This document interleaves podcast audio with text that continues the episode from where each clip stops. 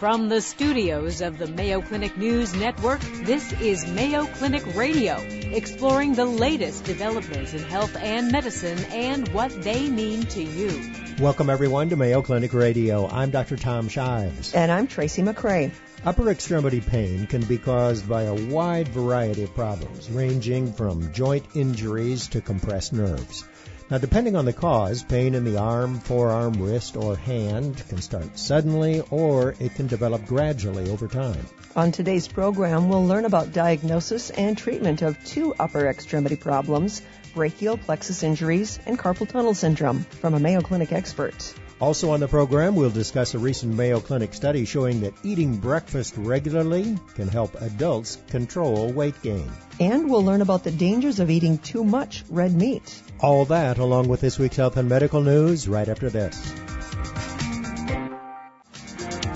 Welcome back to Mayo Clinic Radio. I'm Dr. Tom Shives. And I'm Tracy McCray.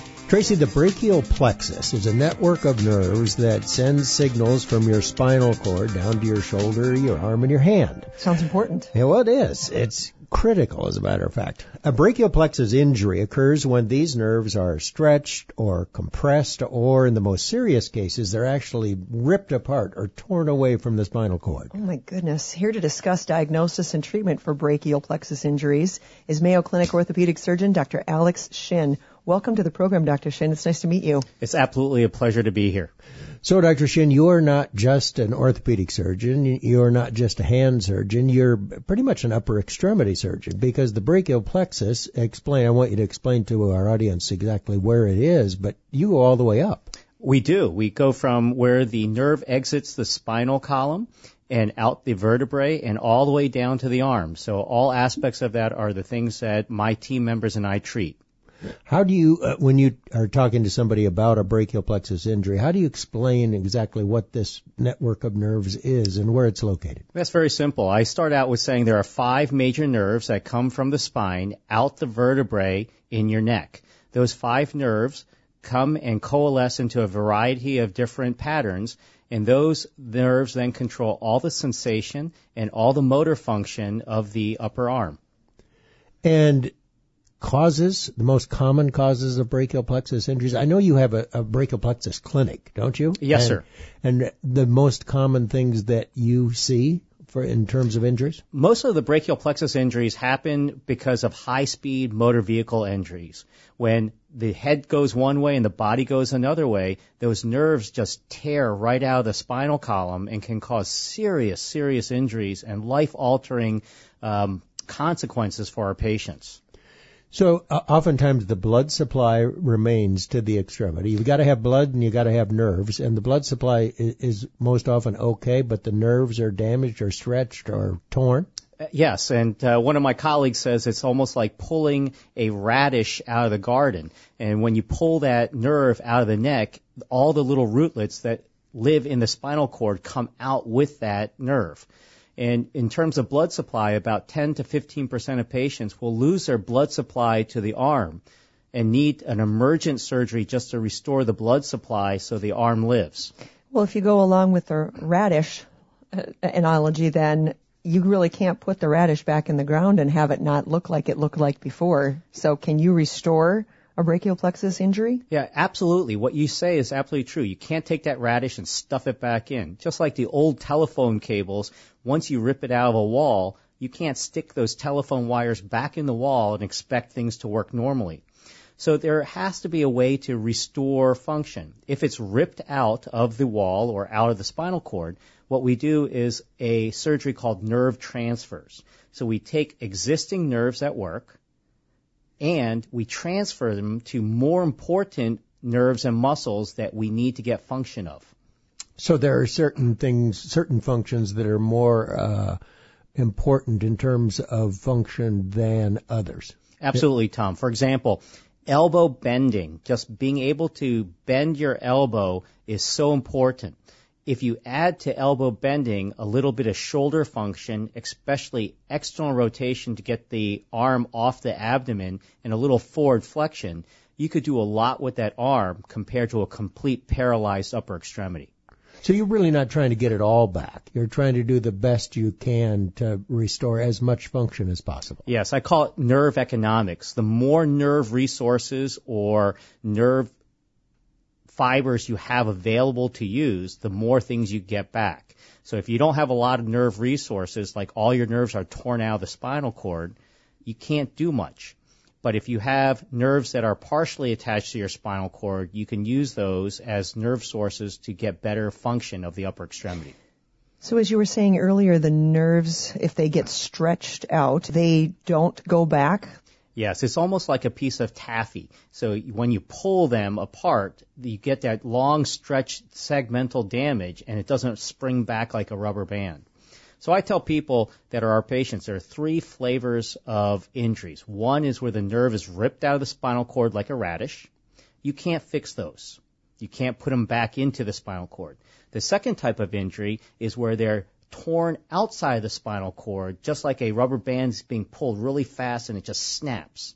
In those cases, the nerve is still attached to the spinal cord, so you could use that as a source of nerve fibers to reconstruct function.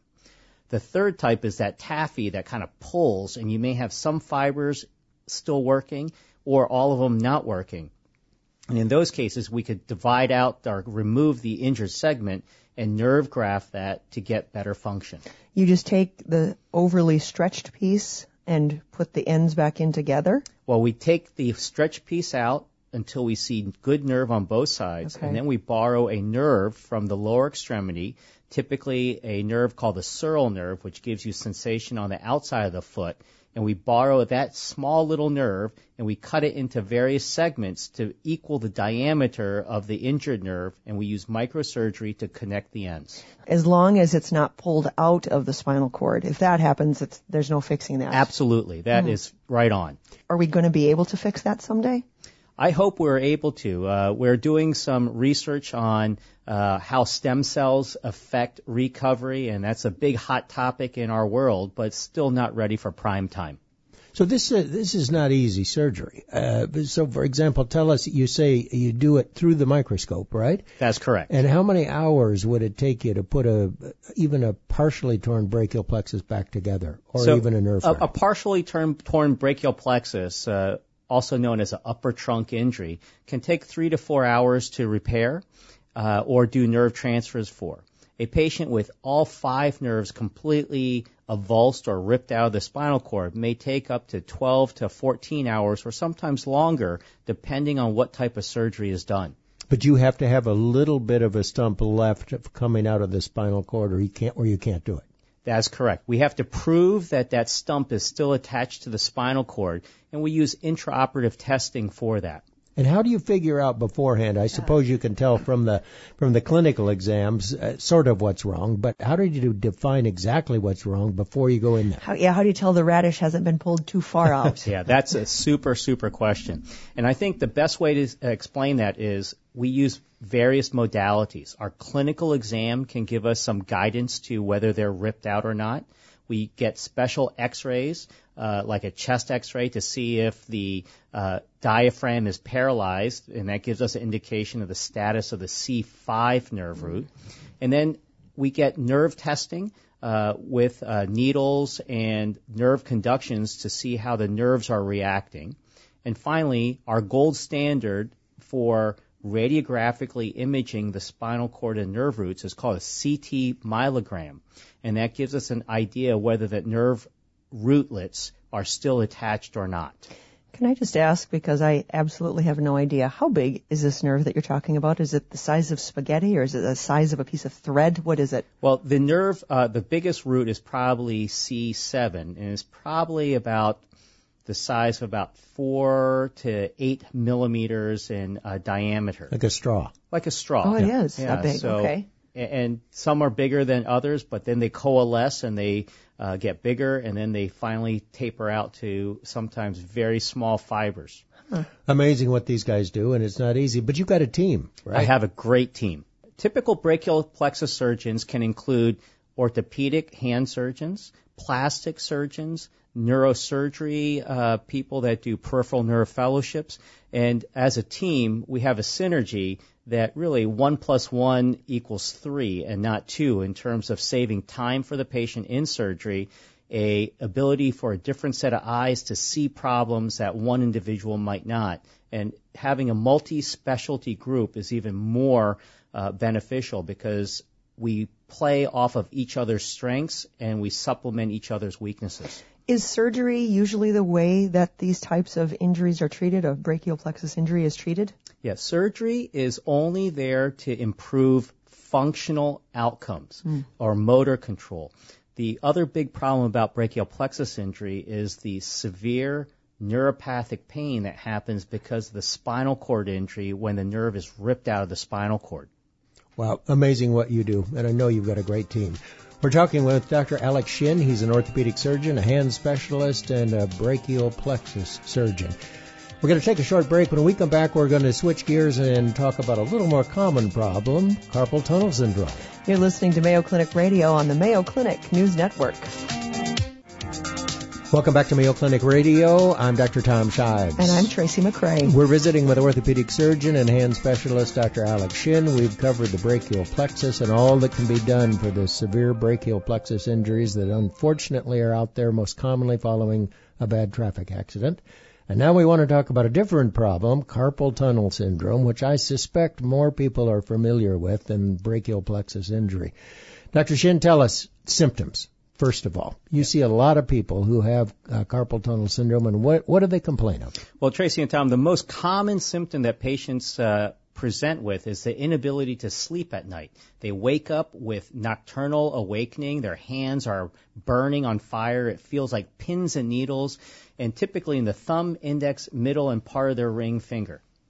Why just those fingers? Because the median nerve is the nerve that's responsible for the symptoms of carpal tunnel syndrome. It lives in the carpal canal and is being compressed. Carpal meaning wrist. That is correct. Yeah. And the other nerve of the hand is called the ulnar nerve, and the ulnar nerve really gives sensation to the small finger and half of the ring finger. So the nerve involved is the median nerve, which is in the carpal canal and is being irritated, giving the symptoms of thumb, index, middle, and part of the ring finger numbness. Is it only because of a computer that we have carpal tunnel? Did this not exist before computers were invented? Well, that's a great question. And I would say that people that don't even use computers get it because it's a misnomer that just because you're a secretary or use your hands a lot, that you get carpal tunnel syndrome. A majority of carpal tunnel syndrome is called idiopathic, which means we don't know why it happens. Some people get carpal tunnel syndrome because they have other disease processes like diabetes or hyper or hypothyroidism, which fills the canal up with extra material. But in the most cases, people just get it de novo. Are there? Uh, wait, wait is, a second just for no reason. There's no way to figure out why people have it. Yeah, people will just all of a sudden start saying, you know, I'm getting a little bit clumsy. I can't feel the tips of my finger. They'll say, that. I'm holding a cup of coffee in the morning or reading a newspaper, uh, and my fingers go tingly. That's why that word idiopathic is used so often. I, we don't know. uh, that's not good. I just, I always thought it was because of computers or because of a repetitive use, like if you do the same job on a, an assembly line or something all the time? Well, while those may be contributing factors, people that don't do those things often get carpal tunnel syndrome as well. I hate it when we don't know why. Well, it's exactly like uh, somebody who's completely sedentary, their knee or their hip joint wears out. Uh, and there's no good explanation for that as compared to the person who's done hard labor all their life and their knee and hip joint don't wear out. So mm. there's a lot of things we still don't understand. Yeah, absolutely.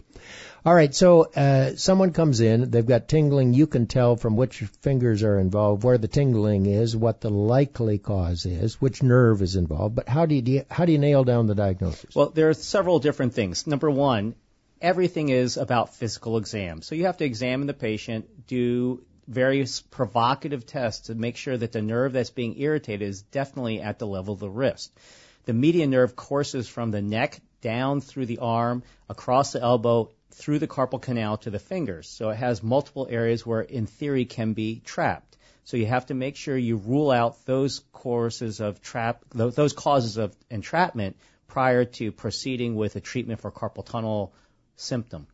All right, treatment options. Surgery isn't the only option, right? At least for uh, the first line of defense. Absolutely. So uh, if you have mild to moderate carpal tunnel syndrome, various things can be done.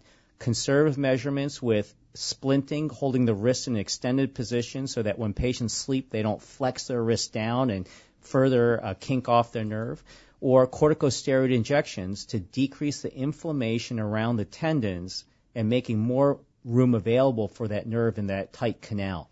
If that doesn't work, though, that's when you end up in surgery. Yes, if that fails or patients have symptoms that uh, continue to bother them, uh, we offer surgical intervention. Used to always be that yeah, it was open surgery. So you made an incision on the palm side of the wrist and you opened up the ligament that was compressing the nerve and it took a while to recover from that. But now, isn't there a way to do it endoscopically? So you use a scope through a, a small incision? Yes, there are really three different types of ways of doing the surgery. One is open. The open has several options. They call it mini open or formal extended open. So one has a bigger incision than the other. Endoscopic can be done with a single incision or a two incision technique. And then there's a newer way that some surgeons are developing with their physical medicine and rehab colleagues called a ultrasound guided percutaneous or mini mini open technique. Percutaneous means through the skin. That is correct. Which do you like? Well, th- that's interesting because uh, as a young surgeon, I was very onto the endoscopic technique because uh, it was the newfangled thing. The recent studies show that the outcomes uh, are essentially the same of open and endoscopic, and it's really a surgeon preference and a patient preference regarding which one they choose. So the results are the same. Why wouldn't a patient opt for the endoscopic or the mini incision surgery? Well, if you think about the short-term recovery, the endoscopic might give you a better return to work profile. However, it's never been proven with these prospective randomized studies. And so early on, we used to believe that they'd have less pillar pain or pain around their incision and for the endoscopic versus the open, but we've not been able to show that. What about massage or acupuncture? Anything in there that's helpful? Well, the alternative medicine techniques, if they help and patients uh, demonstrate uh, good relief with them, I'll let them do that and I'll buy it. Uh, however, I'm ready for them if it fails. All right, one last thing, and let's talk about prevention. Is there a way to prevent this? Now, you said that people who have diabetes or thyroid disease are at increased risk. People who use computers, increased risk? I don't think so. Um, any other risk factors? That it's hard to prove risk factors, but uh, I think that uh, I've seen very heavy laborers never get this, and I've seen very sedentary people that don't do any type of manual labor and get it also. It's just something that happens. Not no way to prevent it. You don't have any advice. That famous word, idiopathic. Idiopathic. Oh. Yeah, but you like can it. take care of it. Uh, so first line of defense is night splints, maybe Night splints. to keep the wrist extended or, or in an up position. Corticosteroid injections, and they work pretty well. They right? work very well. I actually had one. Brachial plexus carpal tunnel syndrome with orthopedic surgeon, hand specialist, Dr. Alex Shin. Great to see you as always. Great to have you on, on the program. Thank you. Thank you very much. Still to come on Mayo Clinic Radio, we'll hear how eating breakfast regularly can help you control your weight. And later on the show, the dangers of eating red meat. Want to hear more and see more Mayo Clinic Radio? Subscribe to the Mayo Clinic Radio podcast on iTunes or your favorite podcast provider. You're listening to Mayo Clinic Radio on the Mayo Clinic News Network. Hi, I'm Vivian Williams for the Mayo Clinic News Network. Menopause symptoms are not just for midlife anymore. That's according to a new Mayo Clinic study. The researchers gathered data from nearly 5,000 women. When asked whether they experienced any symptoms commonly associated with menopause, such as hot flashes and night sweats, many of the women reported having them well into their 60s, 70s, and 80s. Dr. Paru David says the number of women in the study who both reported and sought care for symptom management shines a light on what may be an unmet medical need for women over age 60. She says with increased awareness, clinicians can identify these distressing symptoms and review treatment options with women, which can lead to improved quality of life. And in other news, asthma is a relatively common lung problem, usually caused by allergies, heavy exercise, or chemical exposure in the workplace. But Dr. Alexei Gonzalez Estrada, a Mayo Clinic allergy and immunology specialist, says most people don't realize that heartburn could be making their asthma worse. Dr. Gonzalez Estrada says heartburn can irritate the airway, and you're never going to catch that asthma if you don't treat your heartburn symptoms too. Heartburn is one of the first things he asks patients about when they come in for asthma treatment. He says there are two theories about why heartburn worsens asthma symptoms. First, there's the theory that acid goes all the way up into your throat, into your airway, and irritates those airways. Or the other theory is that acid irritates your nerves, which are connected to the same nerves that are in charge of coughing. So, the next time your asthma acts up, ask your healthcare provider if heartburn could be the real problem. For the Mayo Clinic News Network, I'm Vivian Williams. Welcome back to Mayo Clinic Radio. I'm Dr. Tom Shives. And I'm Tracy McCray. Tracy, I am sure you've heard it before, and you probably said the same thing to your kids. Breakfast is the most important meal of the day. It's true, I'm sure of it.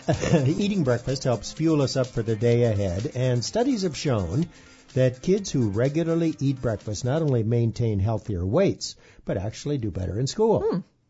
Now, a study at Mayo Clinic suggests that eating breakfast regularly is beneficial for adults too. Hmm. It helps you control weight gain. Believe it or not. I, I do believe it. The study analyzed nearly 350 healthy adults and found that study participants who skipped breakfast were more likely to be obese than those who ate it frequently, which was defined as five to seven times a week. And here to discuss is one of the lead authors of that study, Dr. Naima Covassin. Mm-hmm. Yeah, that's perfect. Okay, a cardiovascular disease researcher at Mayo Clinic. Welcome to the program. It's nice to have you here, Dr. Covassin. Thank you. Thanks for inviting me here. Dr. Covassin, good to have you. There are lots of things that you probably could have studied. Why did you choose to study what people eat for breakfast and whether they eat it? We know from the literature that uh, there is like an association between uh, breakfast consumption, and weight gain, uh, and risk of being overweight and obesity in children and adolescents, as you mentioned before. But the literature in, in the adults population is much less clear, is much more inconsistent. And uh, we wonder if that could be because uh, the population study in prior study included subjects with prior comorbidities, prior health issues, which may have confounded the results. And also the majority of all the other studies, uh, they simply ask the question, do you usually eat breakfast? Yes or no? And we wanted to see whether there is actually an association between uh, the frequency of breakfast consumption, how many times you actually eat breakfast on an average week, and uh, all the body weight measures. Doesn't it make a difference what you're eating for breakfast, not if you are eating breakfast or not? You would think so. And yes, most likely there is also a difference because we know that consuming breakfast doesn't necessarily mean consuming a healthy breakfast. You can have a donut uh, with cream, which is probably not the same as having uh, uh, a bowl of fruit and a yogurt. Mm-hmm. And uh, most likely we will be able to answer also this question because we have collected this data and we are in the process of analyzing it. And we are also in the process of analyzing a number of other um, unhealthy um, lifestyle behaviors which are likely implicated in, in our findings in, in the risk of weight gain.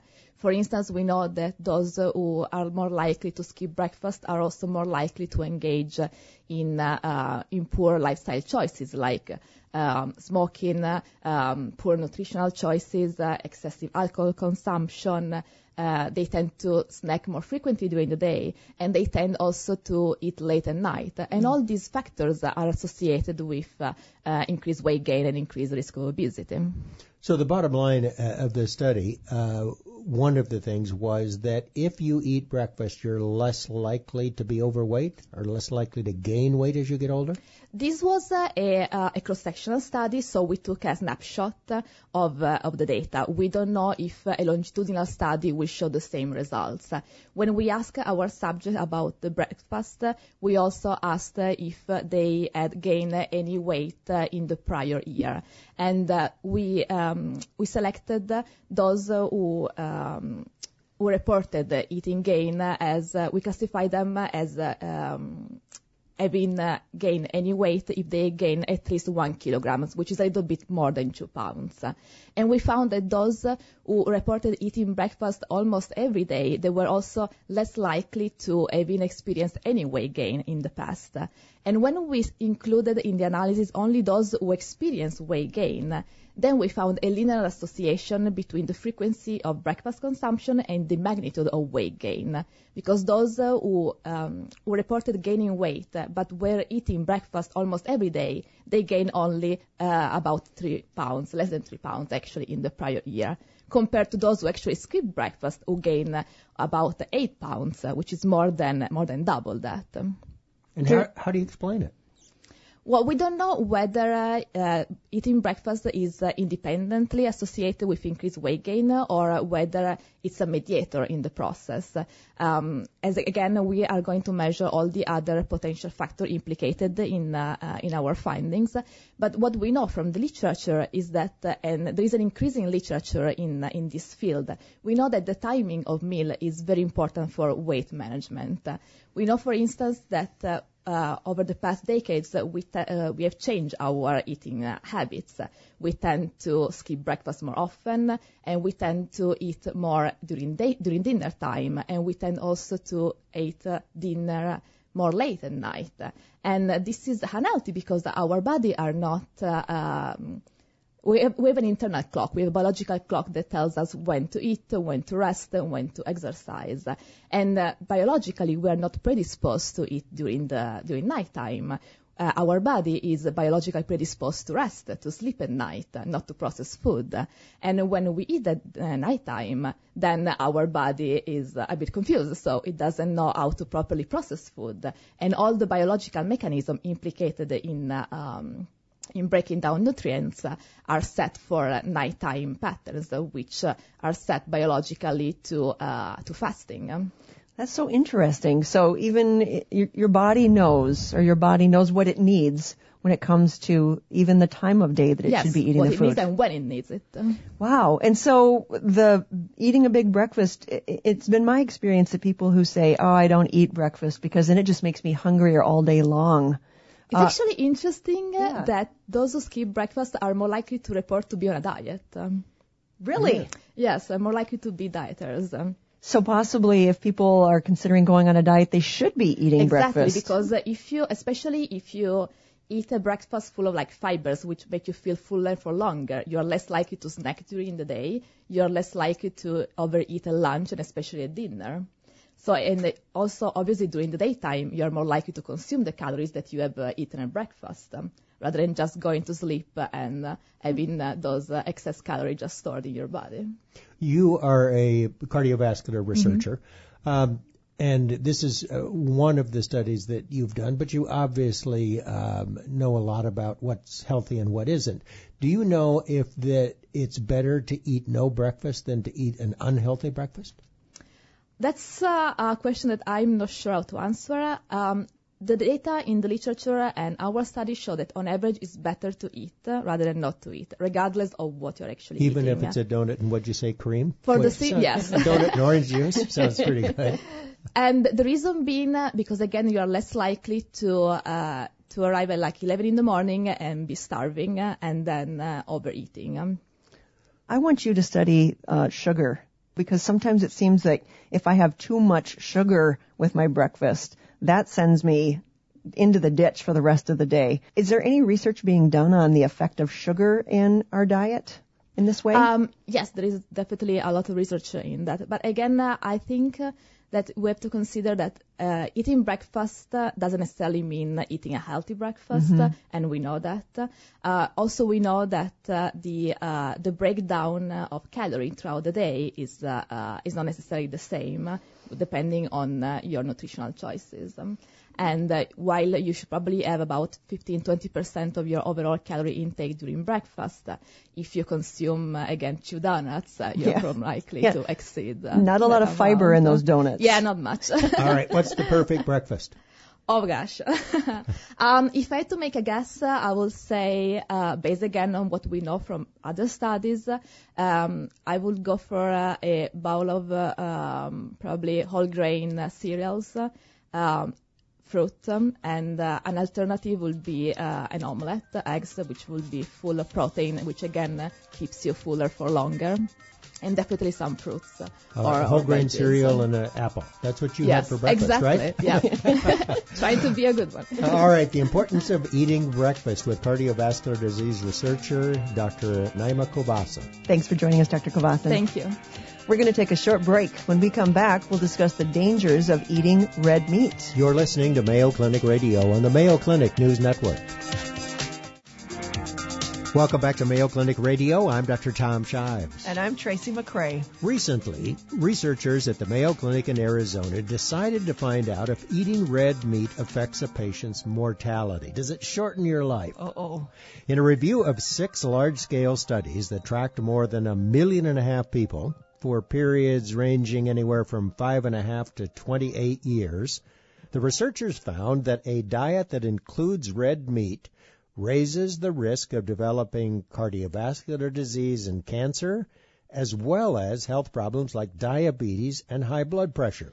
This is bad news in advance of grilling season, isn't Say it? it isn't so. Their review is published under the title Is Meat Killing Us? In the Journal of the American Osteopathic Association. And joining us on the phone from Arizona is the lead author of the Mayo Clinic Review, primary care internal medicine specialist Dr. Heather Fields. Welcome to the program, Dr. Fields. Thank you so much. Dr. Fields, good to have you uh, on the program. I'm not sure we want to hear what you have to say, but go ahead and tell us about the red meat study.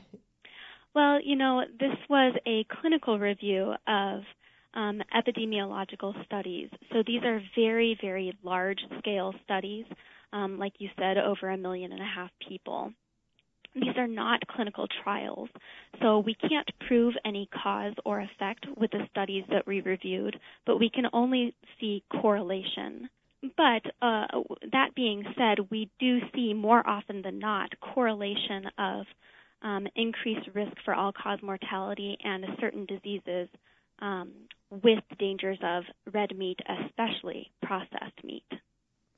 And what did the data show when you looked at all of these different studies together? Um, there's lots of different uh, conclusions that were made or pulled out of there, right?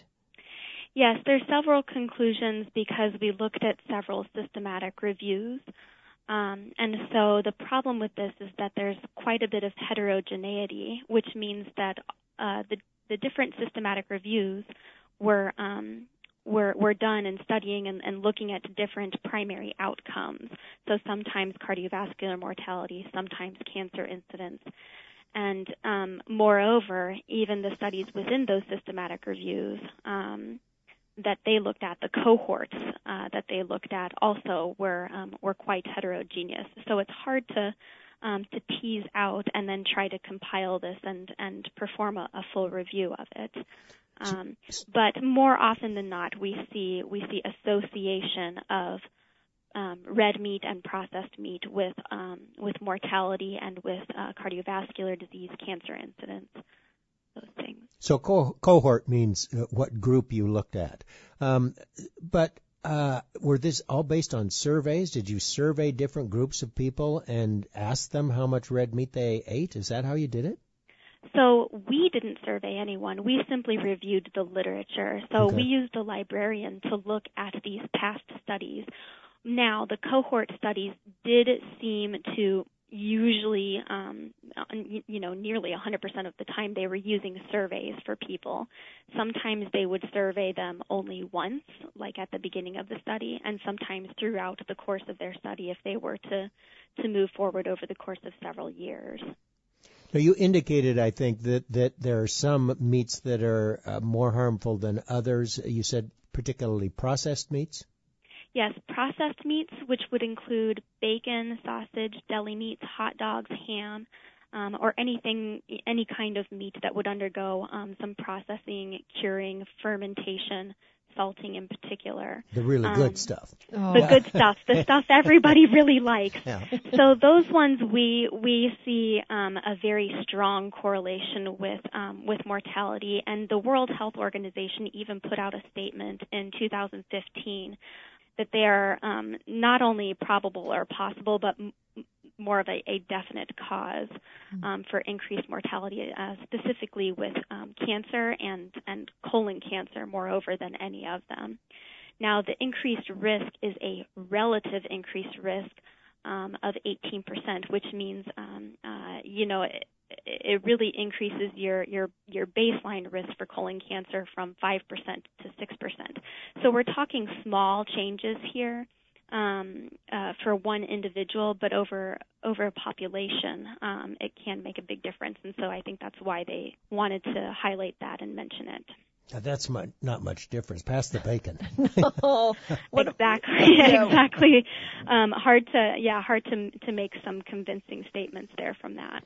Well, it is though. I mean, when you're talking about life expectancy and cancer, things like that, it, it does yeah. it does uh, gather people's attention up.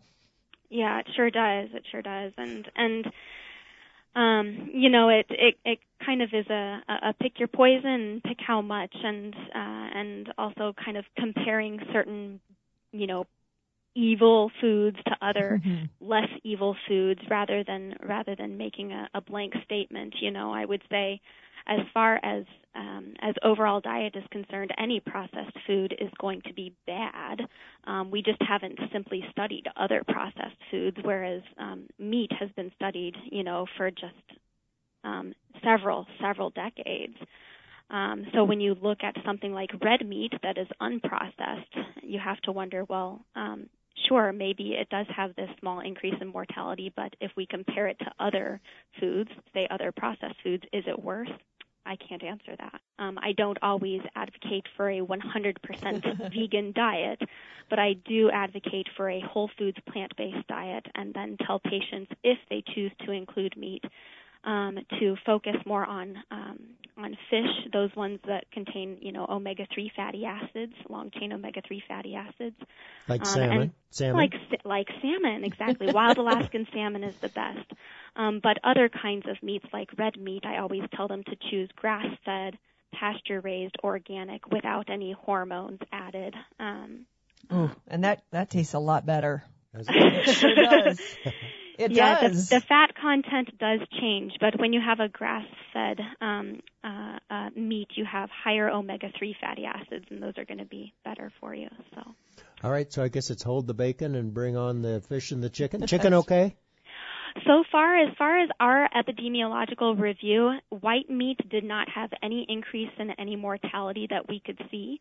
I would say, you know, um, we don't see any problem with chicken based on our studies. Um, you might see some on some other clinical trials, and and it and again, it depends if it's you know truly truly cage-free chicken that's allowed to um, uh, to roam on the on the pastures and um, uh, is fed a, a, an appropriate grass diet, uh, then it's probably going to be better for you. Um, hormone free, those sorts of things.